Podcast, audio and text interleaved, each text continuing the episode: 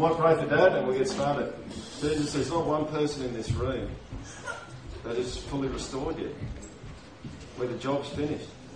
In fact, the job on all of us won't be finished until you return and you fix everything. And even then, there'll be all this revelation and understanding and engagement with you that will happen for all of eternity that we don't have yet. So God, we really need you to be involved with us today. And so we just ask on the basis of your mercy and your grace, your good gifts to us, that you'd come and you'd help us today. That your Holy Spirit would be active, that the things said today through Dad would be good words, be useful words to you, Holy Spirit, so that you can do in our hearts what needs to be done. Amen. Thank you. We don't have any PA system, so thank you to the Lord you built one in for me. But it's good to come and be with you. I know many of your faces, some of you I haven't known so well. But it's great to come and share the things that God's doing in each of our lives. And I bet I have to go too far up, or you all going to get a kick next week. I'm going to come back. So, as we share together today, I just want to, I don't know how many of you are familiar with the book called The Wounded Healer. Anyone read that one? Anyway, it's by Henry Newman. I just want to just read this. When you come and sit here like this morning, I wonder what you expect when someone gets up to preach or to teach you something. What's going on in your very being right at the moment? What do you expect? What do you require the person, etc., etc.? I just want to read these few lines. We can say that the Christian leader leads humans to confession, in the classic sense of the word, to the basic affirmation that humans are human and God is God, and that without God, humans cannot be human. Now, that might be a little bit of a mouthful, but what I was trying to say, the only way each of us here will ever come to know the humanity that we're meant to understand and know is through the God in whose image we were made. And then he goes down to say this, preaching means more than handing over tradition. It's rather the careful and sensitive articulation of what is happening in the community so that those who listen can say, you say what I only suspected, you clearly express what I vaguely felt, you bring to the fore what I fearfully kept in the back of my mind. Yes, yes, you say who we are, you recognise our condition. And so today, as we just journey in this short time that we have, I just want us to realise that we are here on a journey that after 38 years in formal ministry, and now a few years since retired, it makes me realise the privilege of helping each other to journey deeper and deeper into our humanity. I'm going to just use a little old saying that us Aussies use. How are you feeling and how are you recognising your reality as a chip off the old block? How are you realising, how are you seeing yourself today as a chip off the old block? We're going to talk about that. But let me just share with you right up to date. I had a chance to talk with a guy just a few days ago. And I said, do you mind me asking a straight question? Because he was saying some things and I wasn't quite working out where he was coming from. I said, do you believe in God? And he said, yes. Now, you and I know if you ask the question, do you believe in God, you can expect any sort of response. And as I talked with this man, he said, I've been impacted after trying to go to 3 different churches, he didn't say which ones, I end up being impacted by Buddhism. And that was very interesting because he believes in God and yet he sees God only as a force. He sees Jesus as being married to Mary Magdalene because the internet says so. And it was very interesting to journey with him. And yet in the midst of all of his confusion were actually some amazing truths. And so we talked over many things together. He says there can't be a God, which seems so contradictory to what he told me at the beginning. Because if Jesus was God, then he was in a body and therefore he couldn't be God doing anything. So it was amazing the confusion that came out of that conversation. But it made me realise as Christians, how much have we got mixed up with all sorts of traditions and all sorts of spurious sort of little extras into our Christianity. And so, what I want to talk about today is the realisation that in your life and mine is an amazing and wonderful promise, and that is, no one can come to me, says Jesus, unless the Father who sent me draws him. And when I look around here, knowing many of you, I know that most of you can take hold of a little, not such a little word, but the word justification. You know what it is to come to Christ. You know the wonder of what it means to be born again.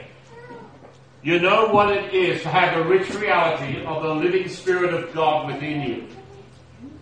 And that the death of Jesus Christ in time and space and history enables the door of your lives to be open to the forgiveness and new life that's in Jesus Christ alone. That is an amazing truth. And I just want to reinforce that, not to preach on the old story this morning, but it's time we Christians realise, whether we're talking to this young man confused by Buddhism, when he meditates twice a day. How's that? How are you going with your time with God? At least twice a day? How are we going, Christians? Are we handling that okay? Because this guy twice a day spends anything up to 2 or 3 hours in meditation. Because he's trying to find the real him inside of him. And it made me realise that for us as Christians, we're very good at playing games. We wonder why our Christianity couldn't blow the hair off a peanut, when in actual fact we don't know what it is to really have time in the presence of the most amazing one in all the world, our Heavenly Father. And so in John 17:3, I believe it puts it so powerfully for us, this is life eternal, that they may know you, the only true God, and Jesus Christ, who you have sent. What an amazing verse, that you may know. And if you get back to that word know in the Greek, it is an intimacy of not only just knowing about somebody, it's knowing somebody. There's a big difference between knowing about somebody and knowing somebody. And so today, we need to ask ourselves as Christians, where's our Christianity at? Is it that I know that God loves me? That's good, but it's not worth a cracker in the marketplace. I want to know, do you know him by faith? Do you experience him daily in your walk? And as we think about that, it's interesting to me that when I go to the Beatitudes in Matthew chapter 5, and I'm racing over a lot of stuff, but if ever you want to get an amazing book on understanding the Beatitudes, it is the book by Dallas Willard, on the conspiracy, the divine conspiracy, about how God really works in our world and how we who are Christians are blessed. We are blessed so powerfully. You're not happy. You're not necessarily going to be joyful. You're not necessarily going to be fulfilled, but you are a blessed person. And you know what that state of blessedness is all about. It comes from the Greek word makarios. And in that, it's the highest type of well-being that any human being can have. So when I go to the Beatitudes and I read down the Beatitudes in Matthew 5, and I read, blessed are the poor in spirit, for theirs is the kingdom of heaven. Blessed are the pure in heart, for they shall see God. Blessed are the merciful, for they shall obtain mercy. Blessed are the peacemakers, for they shall be sons of God. And you can go on down those Beatitudes. Blessed are the meek, for they shall inherit the earth. Blessed are those who mourn, for they shall be comforted. Blessed are you who hunger and thirst after righteousness, for yours is the kingdom of heaven. And when you have a look at the Beatitudes and you see the state of blessedness, you've got to realise that follows straight after chapter 4 of Matthew 4, because those people had come under a profound transformation. The last few verses of chapter 4 of Matthew tell you that the power of God had come on people, that people have been healed, there's been transformation. There's awe and wonder amongst people. And in that awe and wonder, now Jesus is explaining to all these broken people, all these people who had broken parts of their lives now being dealt with by the new birth that had happened in their lives. He now explains that no matter what state you're in, and you're sitting here today, so I'm going to say, blessed are those people who are sitting at the Christian school building up here in Highfields, for yours is the kingdom of heaven. Blessed are you when you're doing the dishes today or cooking a meal, because yours is the kingdom of heaven. You can add 1,000 beatitudes of your own to that, because they are just the sample ones that Jesus gave you. The state of you and I, blessed are you in the poverty and the brokenness of your daily life, because for you is the kingdom of God. It's a beautiful place to be. And that's why when I read in Isaiah 52:7, I hear these words. How beautiful upon the mountains are the feet of him who brings good news, who publishes peace, who brings good tidings of well-being, who publishes salvation, who says to Zion, your God reigns. How beautiful. Right now, whether you feel it or not, whether you're awake or asleep right at this moment, God is God and He's reigning.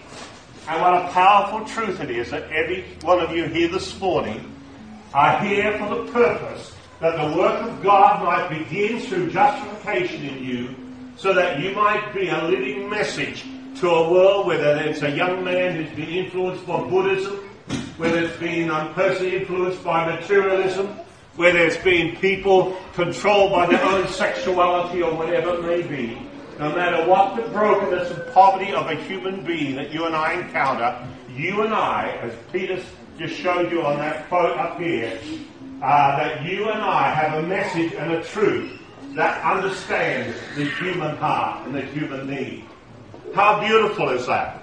I thank God for that. And I thank God for this young man that I could spend those over an hour in talking through what he's all about and what life's all about. You know, as you and I sit here, it's very true. We're in a world where the intellect has taken over control, and we've lost the awe of the greatness of God. And we need again to be drawn back to the wonder of it all. And just think for a moment.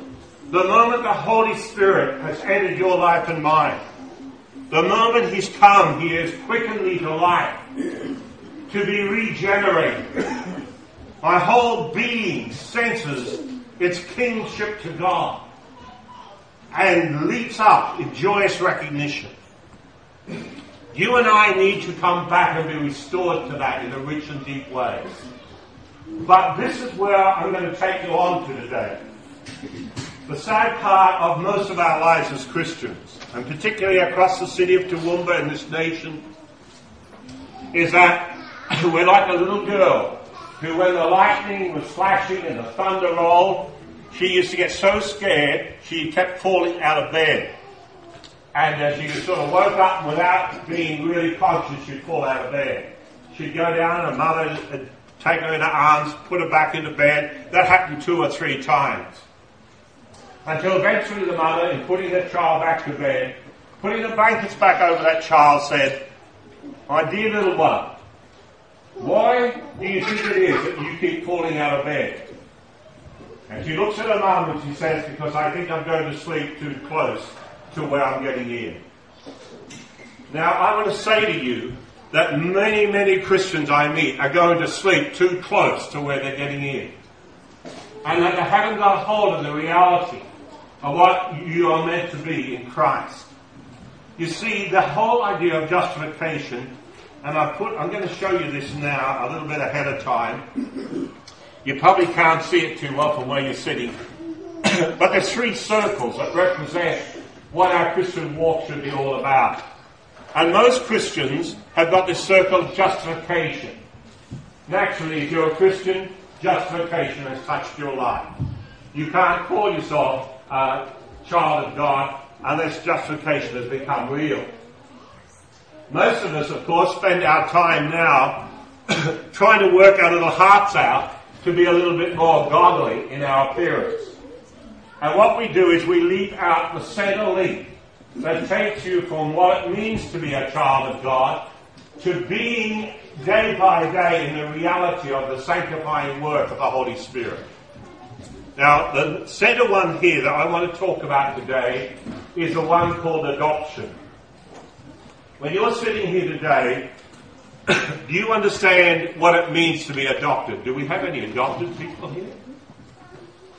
No one? Anyone adopted a child or any of them? I want to tell you an incident that happened to me just a couple of months ago here in Kowoomba. A guy had come from over in Western Australia, a pastor of many years. He'd come to a conference in Canberra, excuse me, and after he'd been to Canberra, he decided to use the time while he was over in the eastern states to come to Toowoomba and find out what it was that gave us the unity as Christians in the city of Toowoomba. So what Ian Shelton did, Ian arranged for several pastors, including myself, to come and spend a few hours with his pastor from Western Australia. When it was my turn, and it just shows you how dull of mind we can be at times, I pulled up at TCC, hopped out of my car. I'd raced from one thing and I had another appointment. I could have done without this one in the middle. And I said to the guy, I don't know what I'm doing here. All these other characters, pastors of the city, have been talking to this pastor.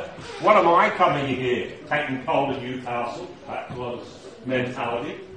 And I walked in there, and I sat down and began to talk to this man who I'd never met before, but had been a pastor.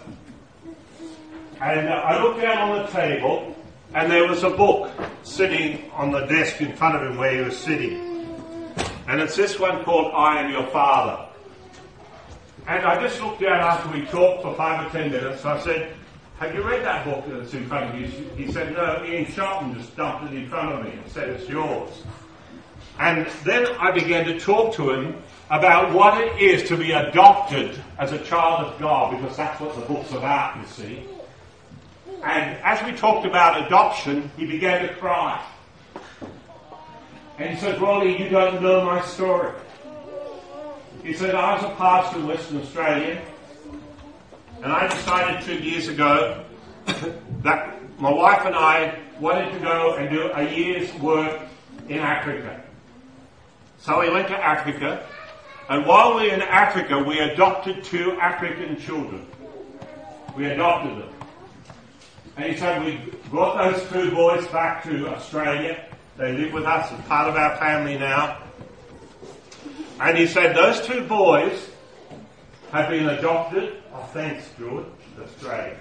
Those 2 boys have been adopted into our family. But I want to tell you something. You've just been hitting the nail on the head. Though they're adopted, they don't live as adopted children. In other words, when I start driving a car, and they've never driven one in their life, they've always got to be telling me how to drive the car. When I go shopping, where they never had been in a shop before in Africa, in a shop like we have in Australia anyway, that they start telling me where I've got to find everything, they haven't got a clue. And he said, what I soon found out is that these 2 children that we adopted, though they are formally adopted with all the signed papers, have never understood what it means to be adopted. Because all the time they've got to be outdoing me. They've always got to be trying to prove themselves. They've always got to try and be better. Rather than realising that they are now adopted into our home and that we love them unconditionally and that they now belong as a part of our family and they are secure. We will not reject them. They are now firmly belonging to us. And he said, Rolly, but the story hasn't quite finished there, because he said, what I realised and what you shared with me today is the fact is that I have lived as a father who has never known true adoption. And the problem has been mine just as much, if not more so, than the two African children that I brought from Africa to be adopted into our family. I share that story with you because it concerns me deeply that many of us Christians, with all the sincerity that we can, are endeavouring to be sanctified, or as you see the big word on the end, sanctification, which means a daily working of becoming more and more godly or godlike. But the problem that you and I then operate in, we operate in a spirit of an orphan. And that most Christians in Australia, I believe, are operating without the powerful understanding of adoption. And it's very fascinating to me that when the Reformation came back many centuries ago, that Luther never taught on adoption because he had such a poor relationship with his father that he could never see God as a kindly father. And maybe for some of us here, we have fathers who've left images upon us that have not always been very good. And so one of the key truths of our great work of salvation, and God's great work of salvation, is this area of adoption. Now I want you to sit there for a moment and ask yourself, just in these few moments, how well do you identify yourself as a child of God? How clearly do you see yourself as a son and a daughter of a father? How richly do you see when the disciples say, teach us to pray? In other words, how do I have real intimacy with God? What's the first thing you've got to say? Our Father, who is in heaven, hallowed be your name. You see, it's all out of adoption. It's identification with God as your Father. Now, if you go through the Old Testament, the Old Testament has so many words for God. If I started to say them to you, between Yahweh and Jehovah, Adonai and all the rest of them, we'd be here for another hour or two just rattling off some of the names. But if I go to the New Testament and I ask you, what's the name for God in the New Testament? What's the name that's used over and over and over again in the New Testament? What is it? Is it Jehovah? Yahweh, what is it? It's Father. So the name for God is Father. So for us here today, we need to get hold of what it means to be an adopted child of God. So let me just take you through just a few things regarding that this morning. The highest blessing, says J.I. Packer, if you've ever read any of his books, anyone read any of Packer's? Some of you are nodding. J.I. Packer, a very well-known evangelical author, says this, that the highest blessing of the gospel. Now, that's a pretty strong statement. The highest blessing of the gospel, says J.I. Packer, listen to his words, that we are adopted as sons and daughters of our Heavenly Father through the work of the Holy Spirit.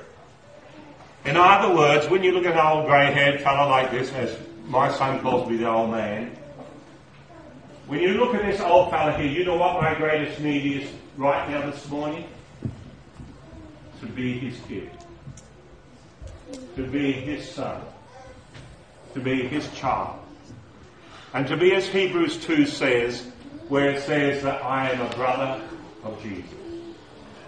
To live daily in that intimacy is what J.I. Packer says is the highest blessing of the gospel. And I see Christians who go around telling me, I know God loves me, but I don't feel it. I know this and I know that. It's all right to have this intellectual understanding, but we need to grab hold of the reality of that adoption that takes place. We need the loving spirit of adoption to penetrate the deepest parts of my life.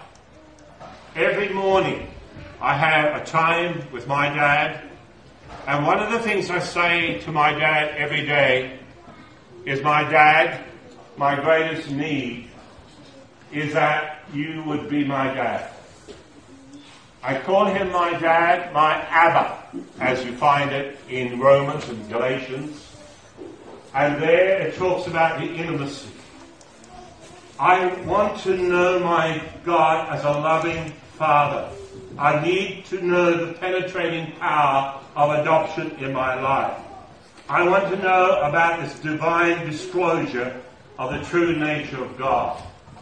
And so Galatians 4:6 says this, and listen to these passages because they're just so powerful. Because you are sons.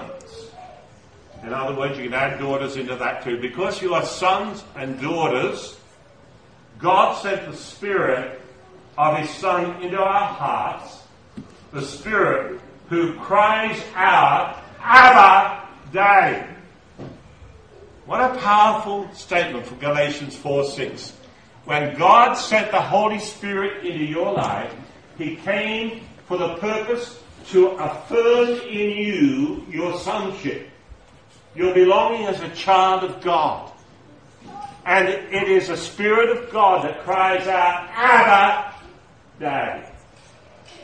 And as I stand here today, and I don't care whether you're the youngest one in the room or the oldest, the greatest need of your heart is to say to the Holy Spirit, just speak deep into me my belongingness. Speak deep into me my childhoodness. Now, someone put it this way, that for most Christians, we need to be careful that we don't have a theology that brings life to the head, but not heat to the heart. We need to be careful we don't have a theology that brings light to the head, but doesn't bring heat to the heart. Have you ever asked yourself the question, when you go to the Old Testament, and you go to Deuteronomy 6, it says, you shall love the Lord your God with all your heart and soul and strength.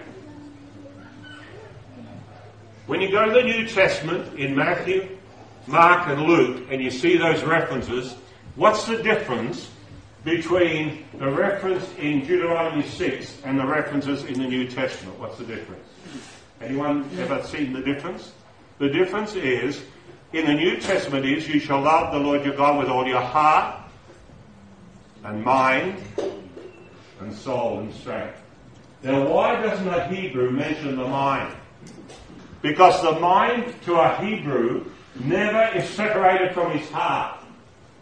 And that's why when you go to the Word of God, it says it is with your heart that you believe and are saved.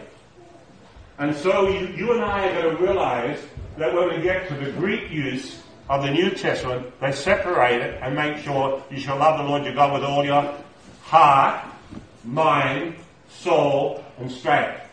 It's not that there's something wrong with the Scriptures in the Old Testament, but the Hebrew mind never separates the mind and the heart. And we need to be careful as Christians. We get knowledge, but it must also operate with the heart. Otherwise, we will not know the sonship that we belong to. So the question that we must ask, what happens, and this is a key one, I want you all just to think about for just a moment, what happens to believers who know that they're justified, they're born again, they're a child of God, but who have no real sense in their hearts that they are adopted by a perfect Father? And there are some of you here, I can say without any doubt that you are in that sad position. What happens to a person who's justified, knows Jesus Christ, you don't have to preach salvation to them, they know it well, but they don't know the wonder of adoption. What happens? Let me explain to you what happens, and this is why many of us struggle here. Firstly, believers who have no doctrine or experience of adoption will basically relate to God as a master, not as a father. So when you're sitting here today, how do you think, when you think of your relationship with God, do you see it as you towing the line and meeting God's expectations? Then you have a master relationship. Master-slave relationship. If you're sitting here today knowing that you're so loved by God, Brennan Manning, a man who's written many amazing books, but one that's just come out late last year, and he's on his deathbed, and he probably won't live out this year. He can't feed himself. He can't even drink from his Coke can any longer. He can't even toilet himself. He's in such a weak state. But the thing, as he wrote his final book, is a farewell to all the people who he's ministered to over his years. He says, in all the brokenness of my life, in all the struggles I had with alcoholism as a Catholic priest, and all those things that I failed in my life, one thing sustained me in it all. And it is that Abba loved me, and more than that, he liked me. And I want to say to you today, every time we see things, the chinks in our armour, it's always a reminder that that's an area where the love of God is yet to enter in. Because when the love of God comes, there's nothing more powerful than love. Love transforms anything. There is faith, hope, and love. But the greatest of these is love. A master-servant relationship is what many people are walking in as Christians, instead of a father-son relationship. People, many Christians, see God as a master who must be obeyed, rather than a father whom one would never want to grieve. I love the reality of my life. I am a character who can foul it up in the next 5 minutes. I can think things that never honour God. I can do things, I can act in ways that are not God-honouring. I am far from being the perfect believer that I ought to be. I know all these things.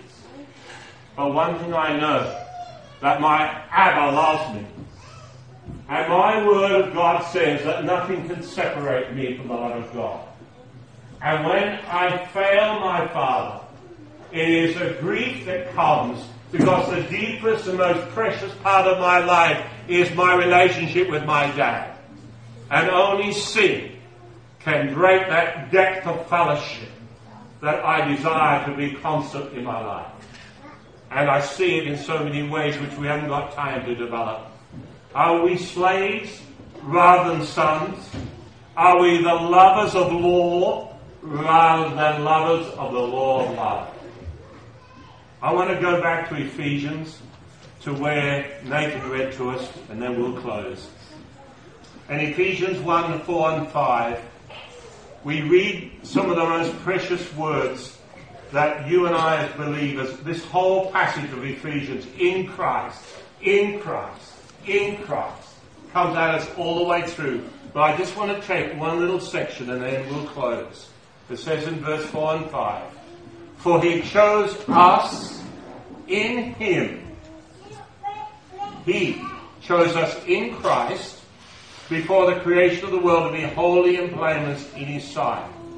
In love he predestined us to be adopted as his sons through Jesus Christ in accordance with his pleasure and will, to the praise of his glorious grace which he's freely given to us in the one he loves. We have so much in that little two verses, but I only want to take one simple little truth for you today, and it's this. You see, in that verse 4 it says this, for he chose us in him before the creation of the world to be holy and blameless in his sight. Now, that's what my NIV says. I disagree with my NIV. What am I trying to say to you? I prefer the version of the Authorized Version or the Revised Version of the New English Bible. Because when you read verse 4, for he chose us in him before the creation of the world to be holy and blameless in his sight, full stop. That is not the way it should be translated out of the Greek. It should be in love, which starts the next sentence, should be the last of that sentence previously. Let me try to explain to you why I'm being technical about this. Listen to what happens when I shift the in love back into the first part of verse 4. For he chose us in him before the creation of the world to be holy and blameless in his sight, in love.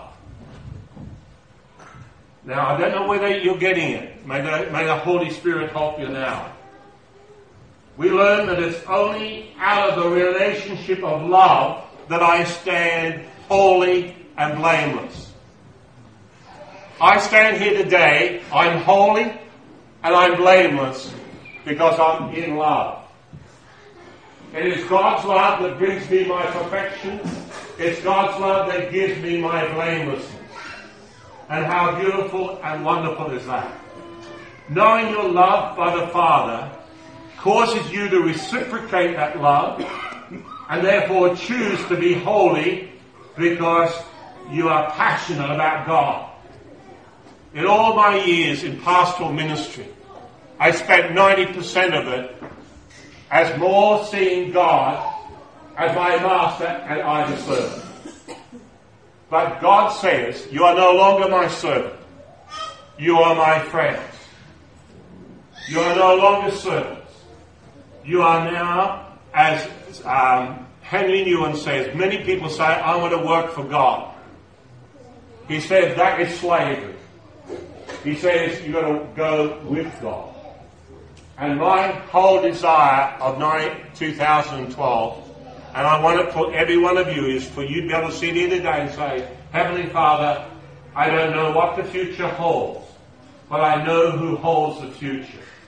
And that this year, the one thing above everything else, don't confuse Christianity. The one thing that I desire, and that's all, is my intimacy with you. The rest will find its place. People say, if you love me, obey me. We put the emphasis on the obey. The scripture does not.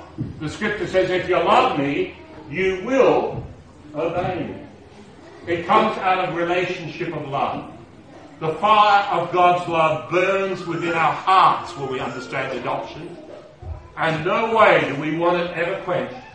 I sat in front of a TV program. I've seen the crudeness, what comes across our television. Or you can come through the internet, whatever. But the moment that comes, I have a moment of choice. And you know what my choice is? Dad, if it breaks my relationship with you, if my love for you is quenched in any way by this garbage and filth that's in front of me, I do not want it. Because I paid the price for far too long, as Romans 8 says. That the sufferings that are talked about in Romans 8 are the sufferings of what sin does to rob you of that intimacy. It's that suffering in Romans 8 that it talks about that is that which every person around us can rob us of the richness of God because of the sin that's operating in their life. How beautiful that God comes to me in his love. And so the heavenly passion eclipses all earthly passions. It's a hard call to be holy and blameless if you don't know God as Father. And one of the things, in conclusion, is that this sheet here, and I only copied a few, but if it's helpful to you, whenever I hand this out to people, there are two columns. Down the middle is things like dependency, image of God, need of approval, self-image, source of comfort, peer relationships, view of authority. If you have an orphan heart, let me give you an idea. If you have an orphan heart, this is how you as a Christian have a self-image. Self-rejection from comparing yourself to others. But if you have a father's heart, you are positive and affirmed because you know you are so valued by your Heavenly Dad. No peer person. No pressure of any other person. No response of anybody else. Nobody who wants to kick you in that whatever. None of those things can take away if you are in a fatherhood relationship. But if you have an orphan heart, the moment someone criticizes you, judges you, you immediately have to attack to defend yourself because you have an orphan heart. This sheet gives you a whole list. And one final comment is I have the privilege again by Rainsville Community Church to run the series Intimacy with God again this year. We'll be starting at the end of January if you want an application form, if the Spirit of God is saying to you, I hear what you're saying, I don't fully yet understand it, then I do a 12-week course, which I did last year, with 4 men and 3 women, and it was life-transforming stuff. And we do it for 12 weeks on a Tuesday morning or Wednesday night. We're limited, hopefully, to only 8 or 9 in every group, because there is where we walk the journey to true intimacy, which lays the foundation for everything in your Christian life. Let's pray. Our Heavenly Father, we just thank you then for this time. We thank you for the beauty of our adoption. We thank you that we are complete in Christ. That Jesus said, if you've seen me, you've seen the Father. I and my Father are one. I do nothing unless my Father tells me.